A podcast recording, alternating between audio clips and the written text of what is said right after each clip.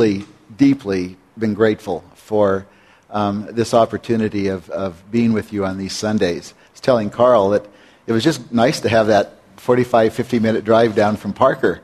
Uh, I never get tired of the scenery and watching Pikes Peak get closer and closer and all that. So it's, it's good. And we need to talk before I leave, too, about um, a week from tomorrow. So I may be able to come this direction rather than you that way. Unless you. Okay. So, let's pray. Father, I thank you for these men and women, those that have been here as well, the prior two Sundays. Thank you, Lord, for their interest in serving you through mentorship. I thank you, God, for um, some of the emails that I've received in, in last week and this week. Just, Lord, you know who these people are exactly, and you know um, the cares and concerns and the hopes of their lives. And I ask you to bless these people, all that have been here through this time. Because, Lord, for some wild and crazy and wonderful reason, you've chosen each one of us to bear your image, to impact this world of yours. Help us realize, Lord, this is not our world, it's your world and that we are called to care, and that we are called to listen, and we are called to bring hope to people who don't have a lot of hope. And so I thank you for this moment. I ask that you be with us, that you would keep our minds and our alert, our hearts open to your truth. In Jesus' name, amen.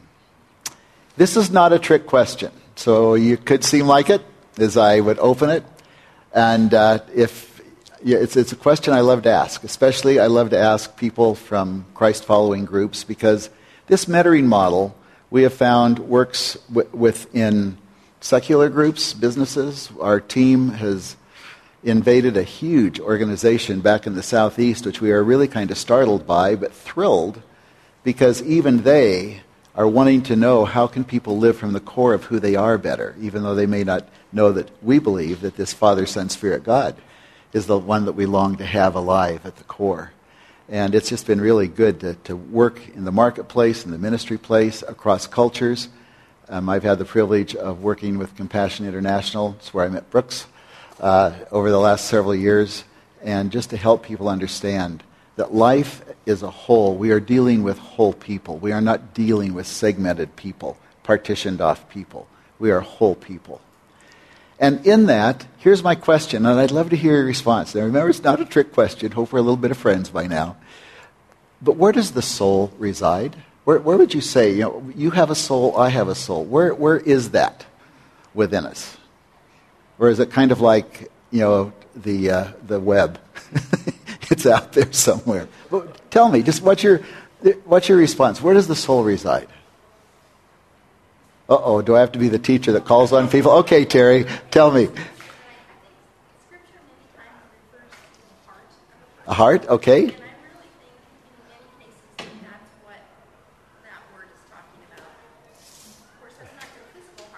Okay.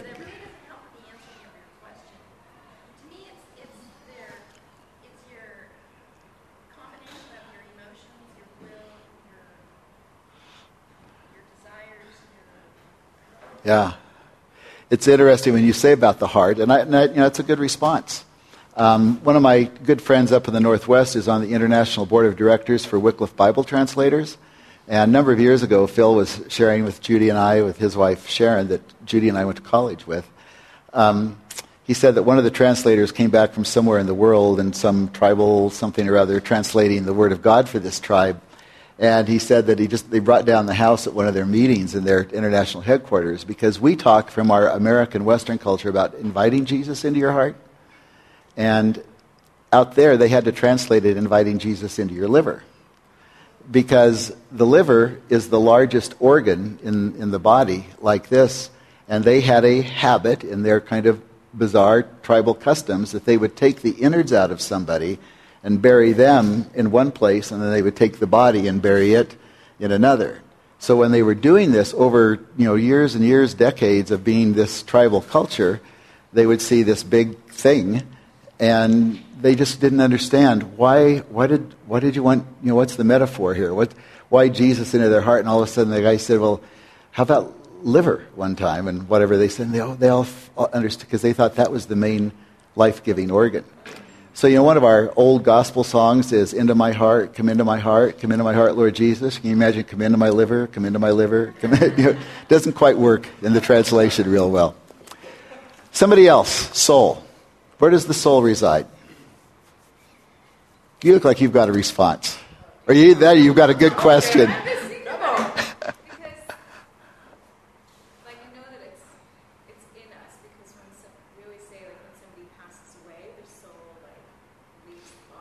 Okay. So, like, like maybe we are soul that is in the body.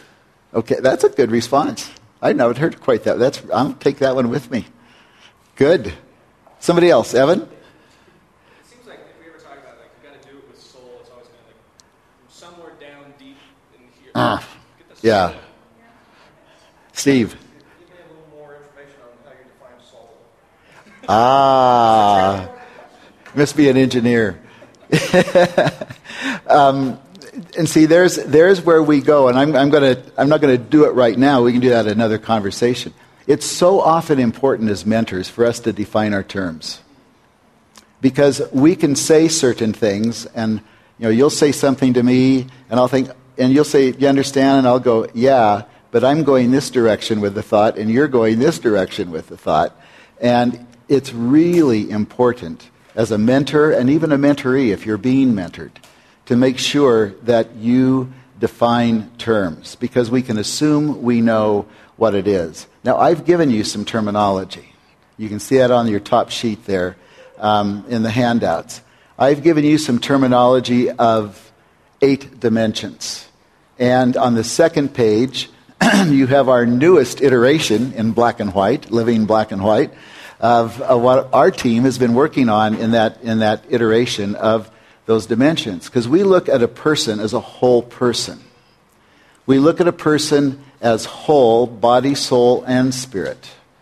And we look at that tripart thing that our tripart God, this Father, Son, Spirit God, longs to inhabit us, as well as Jesus has died for us, as well as this Father God has created us and given us life and purpose. And are we living congruently out of that Father, Son, Spirit relationship that we have? Now, this may be a little too casual for some of you, but way back in the day, I've advanced a little bit here. But too often, I think we talk to God with our mind. You know, we pray, we're thinking prayer. Um, uh, and, and, I'm going to be praying for all of you in the next service, by the way. Evan invited, and Glenn invited me down just to pray over your whole congregation, that you would be moving towards being mentors and mentorees. And as I told Evan, I was way humbled when I got that uh, this week. But what a delight to have done that and get to be in the service with all of you in this next time. So sit down front with me, okay? No, no backseat Baptists in here. Um, but, but in this, we, we talk to God the Father with our mind, our heart, our head. We, we have the metaphor of inviting Jesus into our heart or our life. And I'm going to follow a little bit with what you said. I think the Holy Spirit resides in our gut. Because what is that way deep down sense that we get when we are walking with this Father, Son, Spirit God? Now, I confuse some people because I'm often talking about the triune God and Father, Son, Spirit God. And I've even had really good folks say to me, Why do you always keep talking about the triune God? Because too often we segment God. We have God the Father over here, and we've got Jesus you know, back in heaven somewhere. And yeah, we've been given the Spirit, and we live in the Spirit we can be you know, allowing the Spirit to flow through our life. But this Father, Son, Spirit God is one God. And in the process of that, that one God wants to permeate all of our life. And that's why we talk about the circle of life and God at the core of who we are. Now, I can talk to a non believer, someone who does not follow God, and say, What's at your core? I have some incredible conversations with people on our website, you can read I've, some of the, the blog posts that I've written where I've talked about a couple of those conversations. Total strangers. But I, you know, they'll ask me when we get off the airplane, what in the world did you ask me? And all I'm doing is being concerned with who they are at the core of who they are. Not trying to impose language on them, but asking questions to do that. And as mentors, it's our response to be good question askers, and we'll talk about that in just a minute. So I want to take you through quickly how we use this mentoring process. We talk about life in three thirds. There's the eight dimensions, and then the, the uh, two, two steps down on the handout that you have there. We're talking about three thirds. Give or take, there's no hard line. But in the three thirds, 0 to 30 in our Western culture here in America, 30 to 60, 60 to whenever. Now, certainly, anybody can have that moment of stepping into eternity at any age and at any time. And I think I alluded one time in our times here that my mother-in-law happened to live to be 103, and uh, it was, and she was really good and bright and alive all the way up to about 45 days before she stepped through the thin veil. And in that, um, we need to be aware that the eight dimensions are going to be looking different to, we go here, to in the first third, where we talk about childhood. And again, these move around. Don't, don't put these things in cement or marble or stone, okay? But the childhood, 1 to 10. Um, little kiddos, you know, babies, babies coming, babies here, kids on the grow. Um, there's that first third that we look at, and that's where I can have conversations with a first third person that can be just as intimate and deep as I can with a third third person that's much closer to my age. And so, in that second part of the first third is adolescence. There is no way, if God were to say, Do you want to stay the age you are, you can go back to being 14, I'd say, If, if it need to make me older, do. Because, uh, I mean, what upheaval and turmoil. You know, coming into a high school, um, watching kids. I walk in the early morning, and the other morning, um, just watch the kids gathering in our neighborhood to pick up on the bus to school and happen to walk by them. It was so funny. I mean, they, I was there, and they were just pretending I was invisible. And, you know, they, nobody looked me in the eye and everything, except our little neighbor girl, Hannah, who, uh, well, Star, you know, she comes up and gives a hug, and that was fun. But, but in, the, in the 10 to 20, there is such difference, physiological differences. You, you can go around the circle of life. Everything is changing. They are beginning to think. They are beginning to get an impression of what other people think of themselves. And these are things that we need to pay attention to when we are mentoring. And even a person that I mentor that's older, I want to know what has happened with them decade by decade in their life. Somebody comes to me, and you've heard these four phrases before, when they do intentional, deep change, whole life, transformational mentoring. That's the, that's the four pathways, in a sense, that we're going to take when we mentor people according to our circle of life model. And in that, I can be as intentional, moving a child towards deep change, and hoping that there's just been something that can move them forward in a, in a very important way. And then there's emerging adults, which is a lot of you. That's the 20 to 30 route. Um, I am I'm a champion of millennials, if I can put it that way. I am so tired of people saying, those millennials. Um, because then I hear a lot of times those millennials saying, those old people. And uh, everybody's kind of getting back across the great divide of ages that's going on. But in that processing, I don't like the term young adult. I like the term emerging adult. We are all in process. A 10 year old is in process. A um, you know, 17 year old is in process. In fact, last night, you all know because I sent you an email, Judy and I went to see a movie last night, and on the way, our neighbors clicked, to, you know, sent us a, a text picture of their 16 year old son who was going to a homecoming dance last night. And Judy just showed me the picture real quick when we were driving to the theater, and I thought, who's getting married? I mean, he's got a cute girlfriend. And I thought, that's Sean? Good grief, he looks like post college. And so we started texting back and forth before the movie started about that. But at 16, he's an emerging adult, still at teenage years. But he's moving forward into that 20 to 30 time that, that some of us are in. And then there's a second third that we talk about. And it's really important in this. And when I get to the, the older, the emerging adult, and the second third and the third third, I have a process. It's a five, it's a three page process last time one goes through it, it's a five page process of doing an audit on your life. I call it doing the decades. And people, if I'm going to be an intentional, deep change, whole life transformational ongoing mentoring relationship with somebody, I will give them this doing the decades um, exercise. And if you would like to see what that is, let me know via email. I'd be very happy to send it to you. Because it helps me as a mentor to understand quickly some of what's gone on in a person's life. And I can even explain as I send it to you, I don't want to take the time this morning, how to really carefully use that. I've had people come back to me and say, This was hard, but this was worth it. Let's get going. And it really opens doors for some very healthy mentoring relationship to be go on. So in the second third, we've got what I 30 to 45. It's an age of realization. It's a time of, of education being completed, hopefully. It's a time of family, work, vocation. You know, you again, move right around the circle of life and understand that there are these various things that are getting going. There's a realization that, huh, we're finally making it, or we're finally able to pay our bills, or we finally got a bigger apartment, or whatever the issue may be.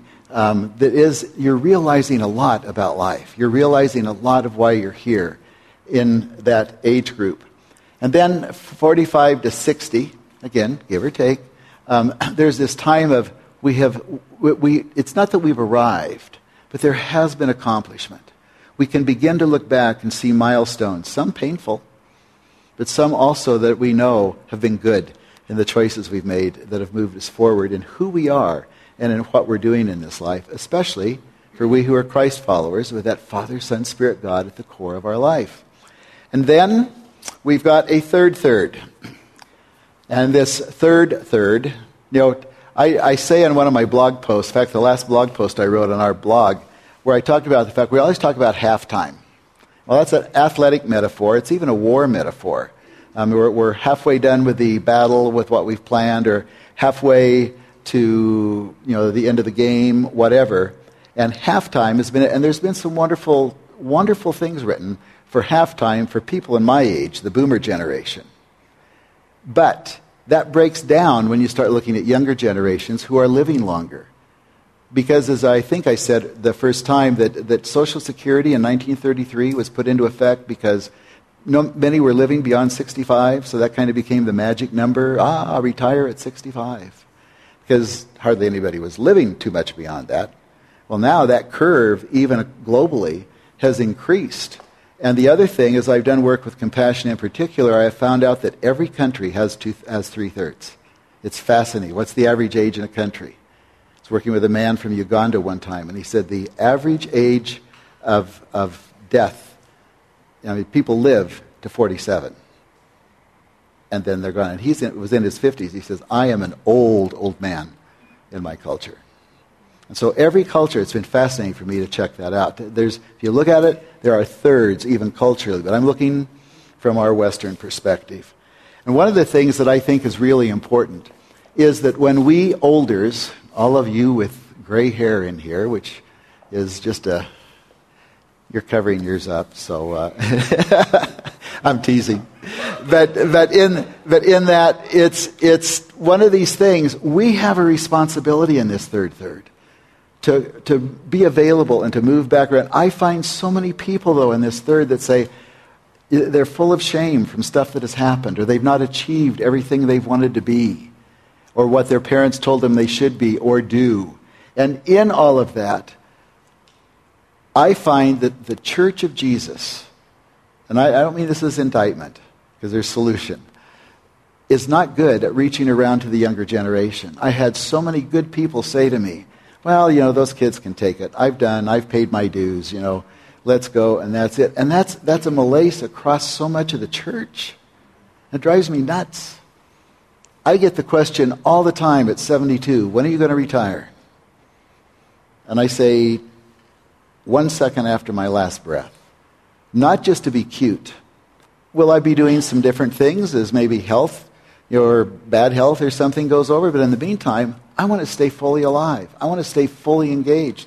That's why I'm standing in front of you guys this morning to be that. And I want to encourage other people in my third, if you will. And the church has not done a good job of really helping elders elder. We just kind of say, yeah, it's nice, you know, give us your money and pat us on the back and leave us alone. This what too often happens in a lot of church cultures. And when I can get my age, my third, involved. And some of them are just scared spitless because they, they, they haven't had good mentoring. They haven't had good upbringings. They have to work through some baggage that's in their own lives. And when they do, ah, I just love to watch people flocking to these individuals within some of the groups, some of the mission groups and, and church groups that I've worked with. It's really exciting. We need to have a plan, even here at New Life. A bunch of young folk now. It's all you. But we're not staying our age forever. Birthdays will come every year. And what are we going to do with that as people get older and give them a vision for what's going to be taking place? So here's what I want to move through. Uh, again, quickly, you can pick up more of this off of our website and some of the bits and pieces. And if you need to know more, you have my email address. And I have been so grateful for some of you interacting with me. It's just been, been great. You're asking good questions, you're making good suggestions, and keep it coming because I am a lifelong learner. And uh, in that intellectual dimension, I want to keep learning forever. But I think there's, you know, some people say, well, I don't really know how to ask questions. Now, let me tell you this the best of mentoring, if, if you don't remember anything I've said in three weeks, remember this.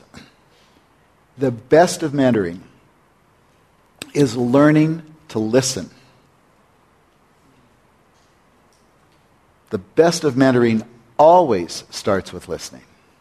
Not like I'm doing right now, talking it is crucial that if we're going to be mentors after God's own heart, God wants to hear us. Now, isn't it wild? We hide from God and don't tell him how we're feeling, and he already knows. We forget that sometimes. And in the process of that, when you're mentoring somebody, you and I talked last week. What's your name again? Jason. Jason. So if, if Jason is my mentor, and, um, and he's a good mentor, I think, you, you know, just from our conversation last week, you probably have the capacity to be a really good mentor because you ask great questions. But, but in that process, Jason needs to learn to listen first and ask questions. And when you ask the question, to listen some more. And don't be afraid of silence in listening. Drive some folks nuts. I mean, some people ask me a question. Maybe I'll, I'm Jason's mentor, and he asks me a question, and I'll sit there for a moment. I'm not going to be quick to respond. And I'm going to, to say, Can you unpack that a little bit more for me?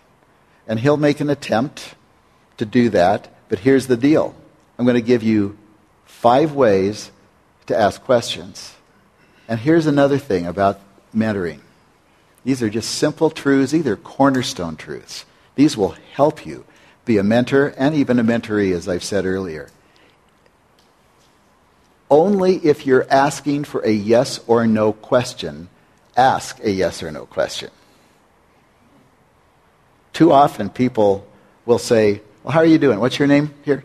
Paul. Paul, how are you doing? Well, Paul could be just waiting for somebody to ask him and go off for six paragraphs to let me know what he's feeling. Or he can say, fine. And that's it. How are you doing today? Okay. Jason, do you want to do? You know, if it's a yes or no question, and that's all you get. And I found some people who have been trained to be good mentors, even helping Denver Seminary's mentoring program get going. Um, they get frustrated. Well, I ask questions, and all they do is give me one answer. And I'm saying, what kind of question are you asking? Because most of the time they're asking questions that only require one answer. And so that's really critical to be thinking. And you're not going to be able to really know what kind of question to ask if you're not listening well. I use all the time the five senses. Now, it's going to sound a little goofy here because it's a little stilted. if we had the time, if we were in one of our day and a half workshops, um, I'd pick one of you out of the crowd and, you know, I'd mentor you in front of everybody during the whole time just to help people learn and know and grow with that. But I use the five senses as a way of inviting people to, to ask questions. There's sight. Jason, can I pick on you? Can I have your permission? Okay, I'm going to pick on you then. Um, tell me about a little bit revealing, so don't take it too deep. But, but what's, been the, what's been one of the most disappointing thoughts that you've had in this last week that's shareable in public?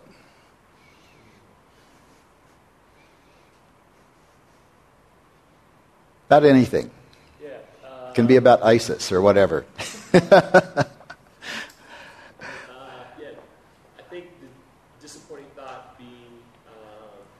sometimes you feel like you have so far to go in your professional career, and you have so much to learn, and that feels like, man, like I shouldn't, I should not be in this position because I need to learn a lot. Yep. And that can sometimes feel like a disappointment where you're like, maybe I'm not as far as I thought I was. That's a, that's thank you for that honesty on that. And when you have that sense that you're not quite as far as you should be, you know, just help me understand you because we're new to each other last week. Can you give me a color of what that kind of uh, your feeling feels like?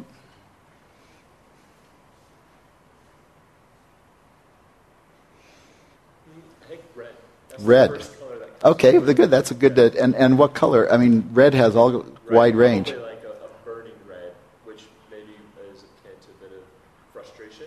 Like, because red is kind of an anger color, and so there's that frustration of like, ah, I want a little bit more out of this than I'm getting. You're perfect to illustrate what's here. You see, all of a sudden, we learn something about him just using this thing of, of sight. And I often go to, to color or maybe sometimes an experience. You know, you see a hot air balloon or whatever people are saying. Um, but sight, asking questions that have with what they are seeing, and often to go with color, is, is one of the easiest ways to do it. Um, and, and I you know, I've asked that question who knows how many times. It's amazing everybody can pick it. Nobody has been hesitant to do it that way.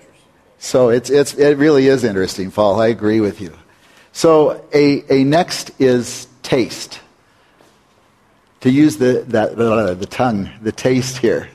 Um, so, Carl, you're retooling your organization's website. What's been frustrating to you about that in just your own work? Which we've been going through it too, so I understand that frustration. Mainly just talking about it for so long. Ah, It's, it's finally happening, but it's just taking forever. it's taken forever. Is that kind of like, you know, you're going to eat a good hamburger and you forget to swallow it? You're just going to be chewing it forever? It just keeps going and going and going? Yeah, you could say that. Okay. Now, it's a corny thing. You all, these, all these illustrations can break down. What's been the taste in your team, you think? What's, what's kind of been the corporate taste of this thing taking so long?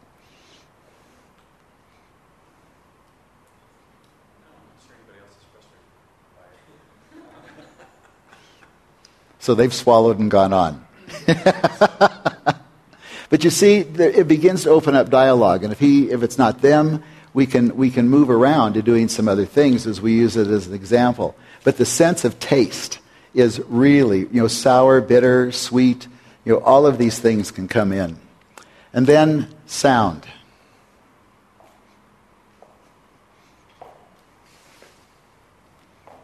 Paul, for you, what's your work? What do you do?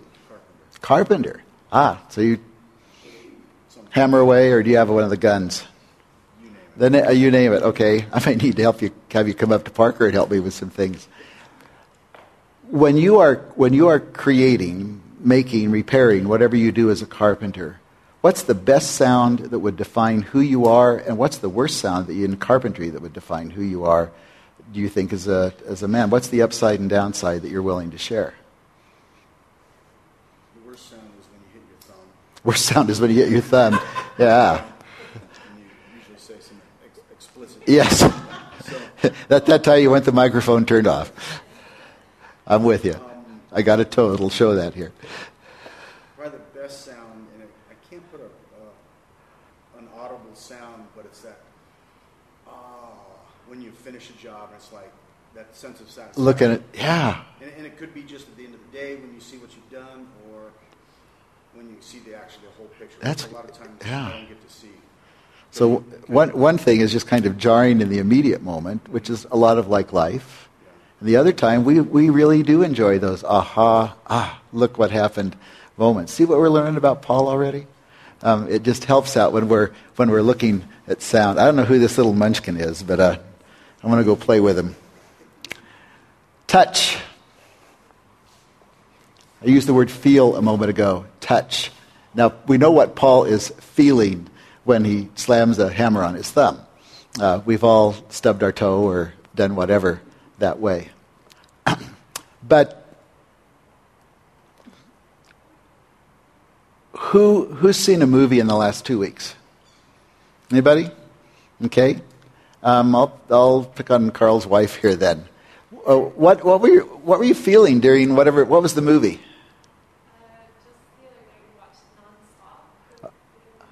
Okay.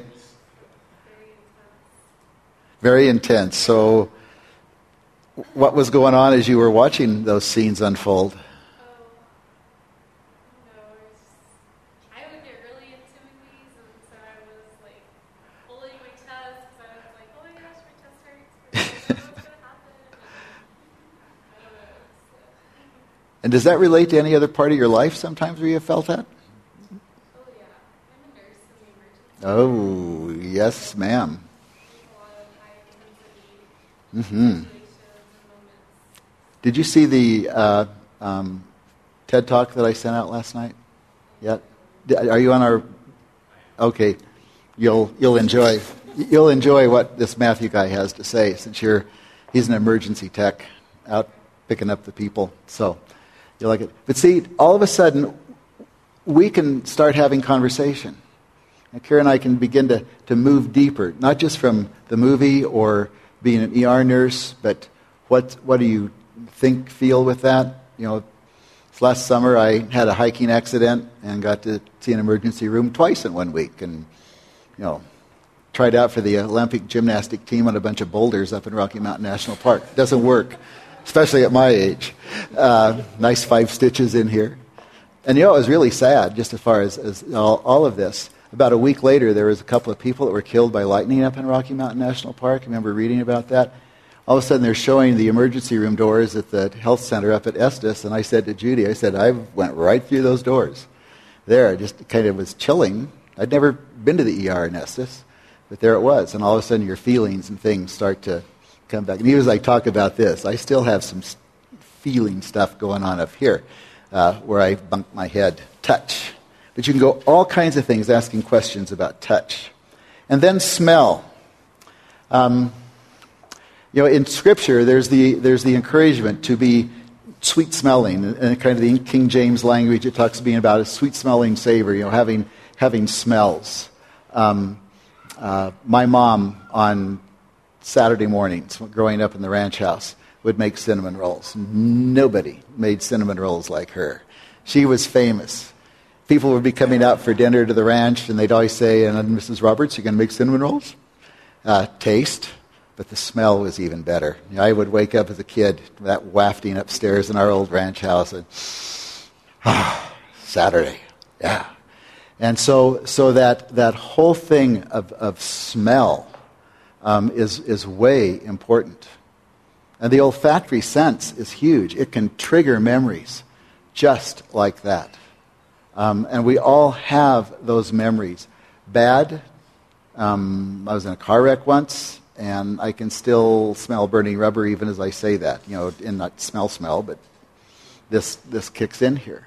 And so there's there's those things that, that go on with smell. But you can begin to carefully encourage people to tell you, as a mentor, what is going on. Children love it.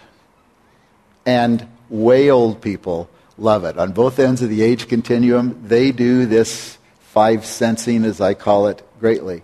But a lot of times people say, I don't know what to do in asking questions. Consider the five senses and begin to move that way had the deep privilege um, several years ago of being on an inter, not international but a national radio broadcast with a fairly well-known psychologist, a lady um, who I just really respect, and she had been through some very difficult moments in her life. And as we're talking away in this hour program, being interviewed in her studio with her announcer, um, when they came to a break, I asked her. She says, "I'm not quite sure what I, I'm getting what you mean by this five sensing." And so I said, you and I know that I know your story, and I just ache for what's gone on. I'm not going to go there if you can trust me. But let me take you, and I mentioned another thing that had said in the conversation. And I says, let me just take you down that path, may I? And you only do these things, you only ask questions with permission. And so she said, sure. So we come back on the air, and we're going down this road, and her announcer, just a wonderful young woman, we're winking back and forth at each other over the microphones. And all of a sudden, my friend, the psychologist, stops dead in her tracks. She says, and I'm not, I was not looking for this, but she says, into the microphone, she says, All of you listening out there, she says, This guy is good. She says, I did not expect to go where we just went in the last five minutes. And all I did was five cents her several layers under where she was. And she was writing me a note as she's saying that. She says, Can we take you to lunch? I need to talk some more. And uh, because it really began to open up some things, and because I did know her history, um, you know, was not appalled or put off by it. I mean, just some real hard stuff had happened. And it was a marvelous lunchtime. And she, you know, and she said again, What did you do to me? And I said, I just asked you questions because I care. And that's what went through. So, in the five sensing, it's going to help you as a mentor to be able to answer this question that I've asked you repeatedly over the last three weeks. What is the difference you are choosing to make in our world? And in our world doesn't have to be globally. I'm not asking you to go, you know, save everybody in Africa from the Ebola plague. Cross the street, where you work, where you do grocery shopping. I am committed to always speaking to one person at our Safeway store up where we live. And every once in a while, she will say, I remember the last question. Or, where have you guys been? I haven't seen you. And there's a lot of heartache in this lady's life that I have learned checking out groceries over time. Now, am I her mentor? No, I wouldn't call that that. Except the other day when I was buying some groceries, it was very interesting. She knows what I do. And, and she told somebody, she says, I heard her say, That's my mentor. And I think, seriously, we haven't had a conversation last more than 90 seconds or two minutes. But even in that amount of time, you can begin to offer people something, not just to be nosy. And here's another thing in asking questions never, and you're going to know this as a nurse, never open somebody up on the operating table in a sense and then go, well, see ya, got my groceries, going to run. You've got to be careful with the how and the what and where, where you dig. I mean, if it starts getting deep, that's where even with Jason this morning, um, you know, I wanted to make sure it was okay. And I think, you know, because we had some interaction last week, I, I, knew he would probably look at me hesitantly, and I would kind of take that as a signal, well, maybe not. Uh, but I think he would have said so as well, uh, just off the interaction we've had. You were going to ask a question, Evan.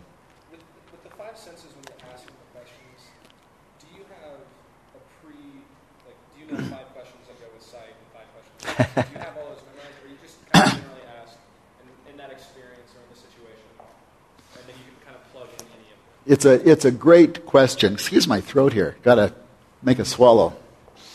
Um,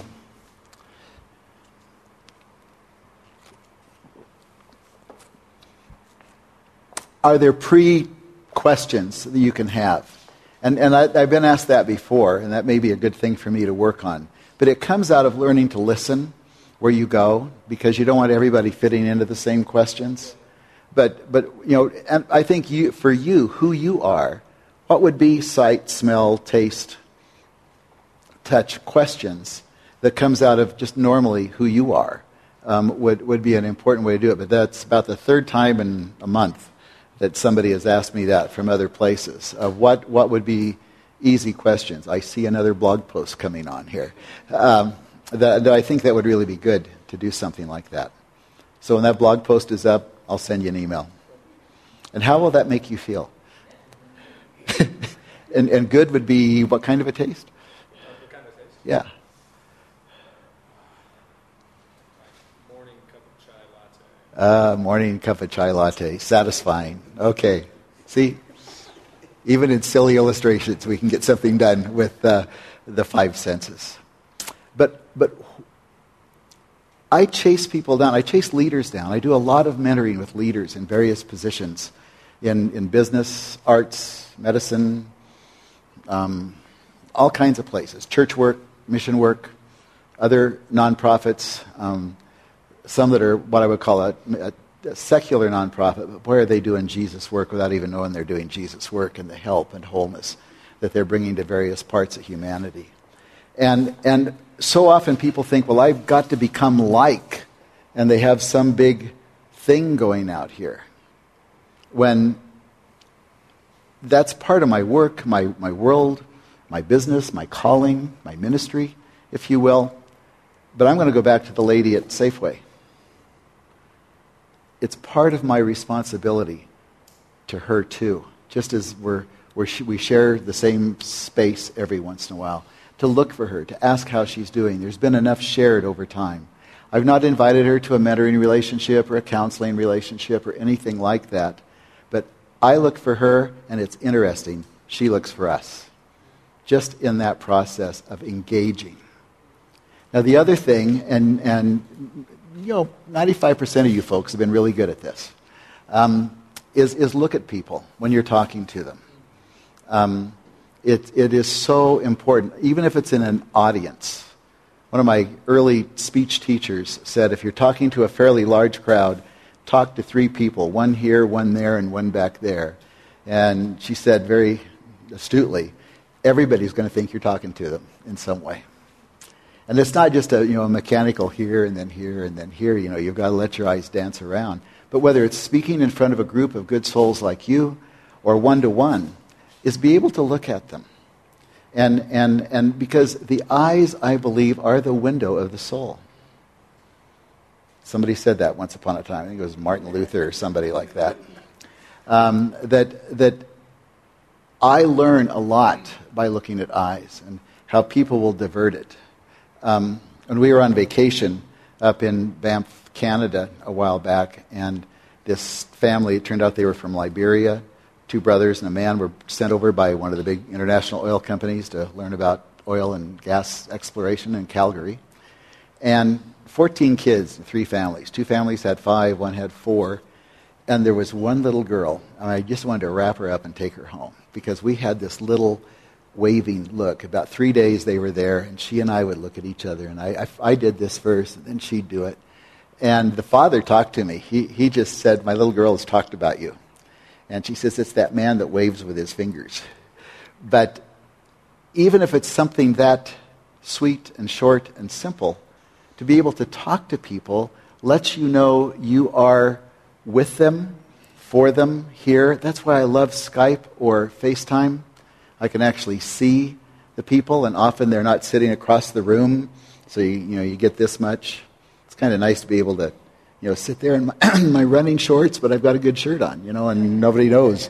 Uh, but to be able to look at people is just so much more of an enhancement uh, to that. Now, I come back to the four statements intentional, deep change, whole life, transformational mentoring. I believe if you're going to be a ma- mentor after God's own heart, that that's exactly what you need to be committed to being.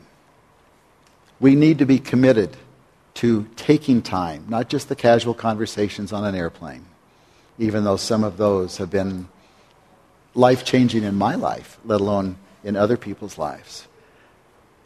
Often people will say to me, What do you do? I'll go, Well, I'm a leadership mentor. That's where I start. And, uh, and sometimes I'll say, I'm, I'm curious to know why you're asking. And they'll say, Because you just asked me a question nobody has ever asked me in my life. And I lift that up to the Father. I lift that up to the, to the one who's created us all, created them. For that to be maybe a seed sown or a seed watered or maybe something has happened in their life that they can take that and move another direction. So a mentoring can be intentional, but be intentional with your interactions with people. I do have people that I see every other, every third week. One pastor in Minneapolis that's going through a ton of stuff in his denomination right now. Um, I spend three hours with him every six weeks. There's various ways of repetitive time with these people, or as we can fight it into, you know, put it into our mutual schedules. It may be a person at work that you're just going to be consistently seeing, and they may not say, "Will you mentor me?" or "Are you mentoring me?" But you can. You can help them move some direction. Maybe as a leader in your company or your organization or your neighborhood or your PTA, you have a responsibility.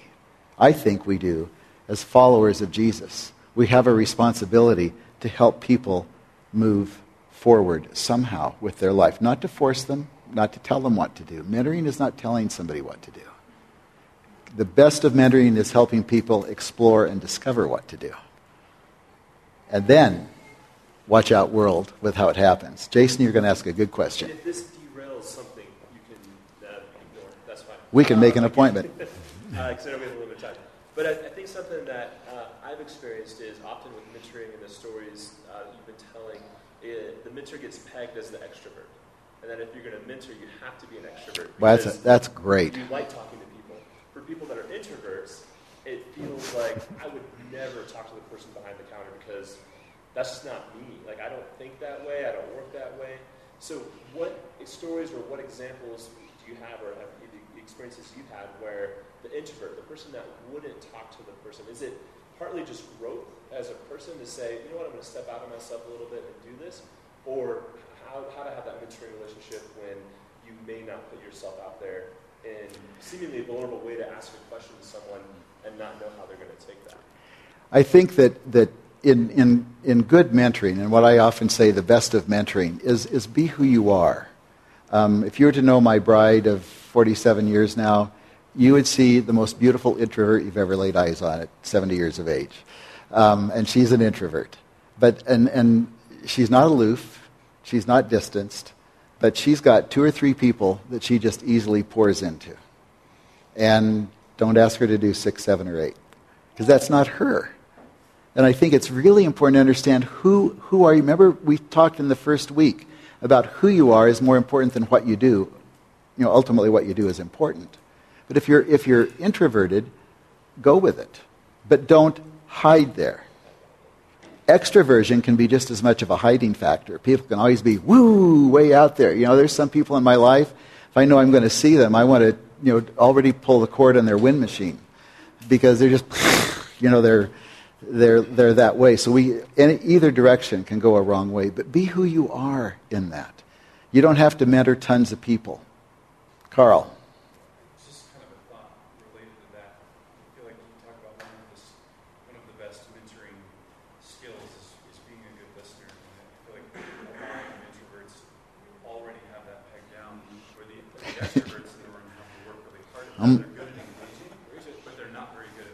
a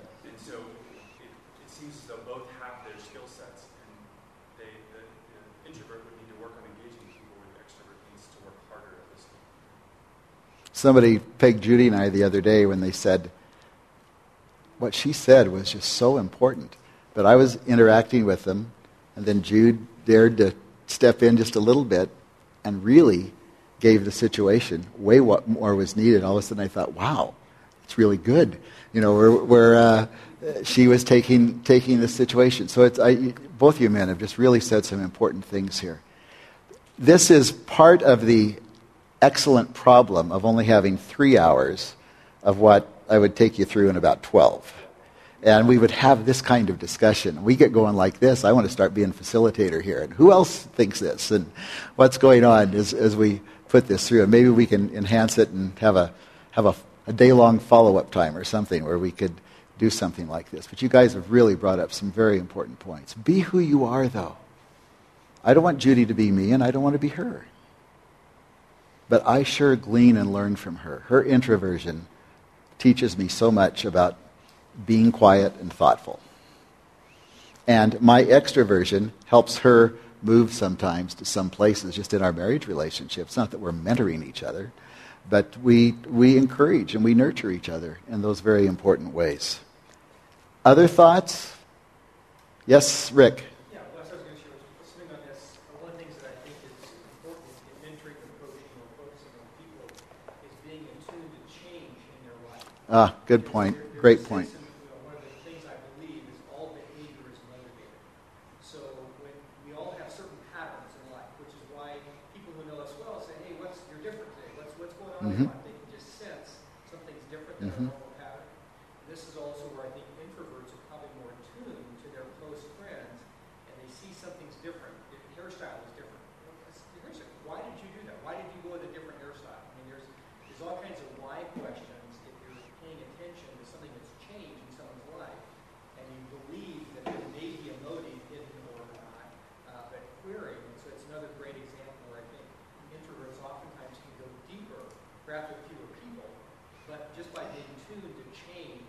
Yeah. life. I think whether you're extrovert or introvert is a great uh, window into uh, potential change going on.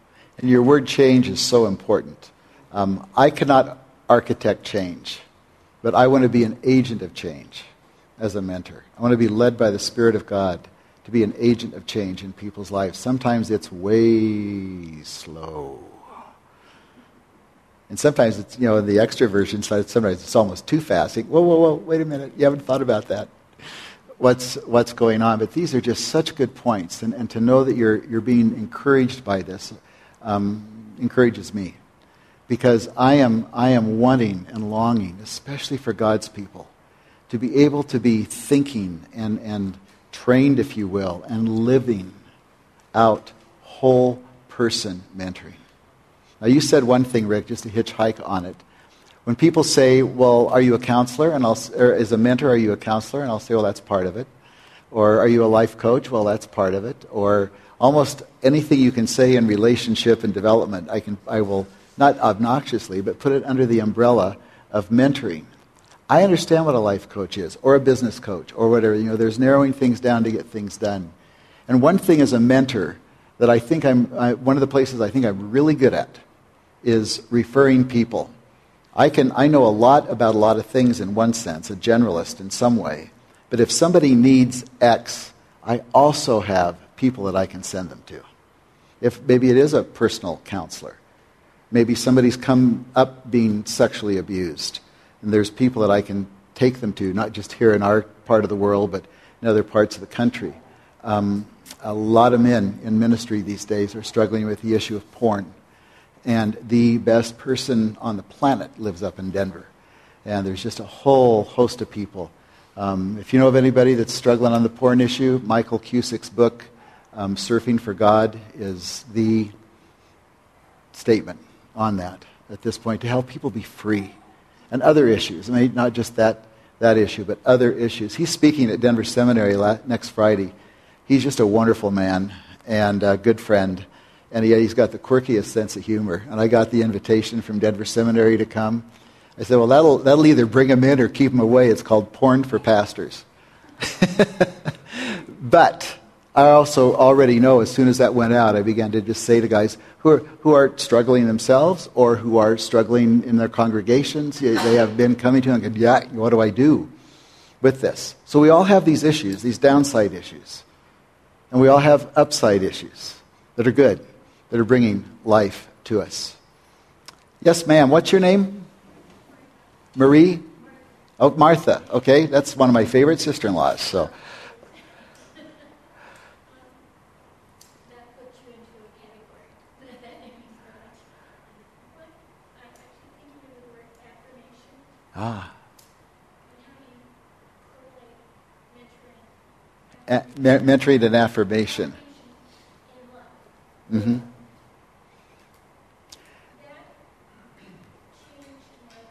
changed Mm. for one person. Um, there's something so profound. Affirmation is a, is a wonderful thing to be thinking of people. She says a life was changed because of affirmation. We, it, it, it, is, it is if we're not just giving them attaboys or you can do this, or, but see, help them explore and discover what you can affirm in them. I don't tell people, ah, you're going to be good at this. Jason, you asked me a question, so I just think you're terrific at. And all of a sudden I'm starting to define him. That's not what we mean at all. But you're a courageous man by asking a question. And in that process, I just affirmed you. You know, we're kind of being technical here on, on the illustration, but affirmation is something that a lot of people don't know how to give. It's just kind of like, gee, I think you're nice, Paul. But uh, what's, the, what's the specifics? And that's where you've got eight dimensions to affirm, to talk to people, to get to know them, and interact with them. I want to play something for you. I use all kinds of material, as you now know by, by this time, um, as we look at what God wants us to do in His world. We are His hands, we are His feet, we are His eyes, we are His representatives in the world. So let me see if I can do this. Um, I may need some help from somebody that knows much more. Okay, here we go. You set it up perfect. I'm going to steal him and take him with me, okay? Listen to this. It is a TED Talk by David Brooks. David Brooks is a leading contributor, columnist for the New York Times. Um, he is uh, a fellow believer. He probably has some of the most influence on world issues and situations of anybody I know. He's willing to hit some controversial things every once in a while. I love reading him in, the, when, in his column in the, in the New York Times. Listen to what he says, because this concludes our time. And I want to say thank you for this privilege and Evan and I will talk some more about what maybe can come next. And again, you've got my email. Let me know. I'll interact and, and talk with you. And some of you, we already have set up some moments of, that we'll be sharing together. So here we go.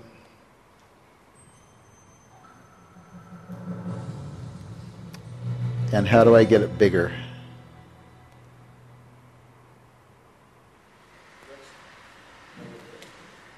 So I've been thinking.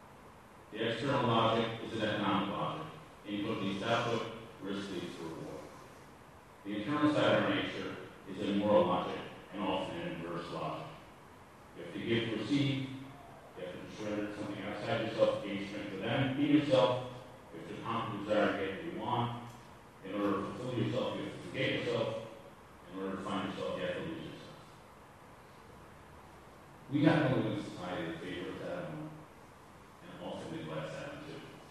And the problem is that turns into a true down. You treats life as a game, you become a cold, calculating creature who slips into sort of mediocrity. You realize there's a difference between your desired self and your actual self. You're not earning the sort of eulogy you want, you hope someone gives you. You don't know the addiction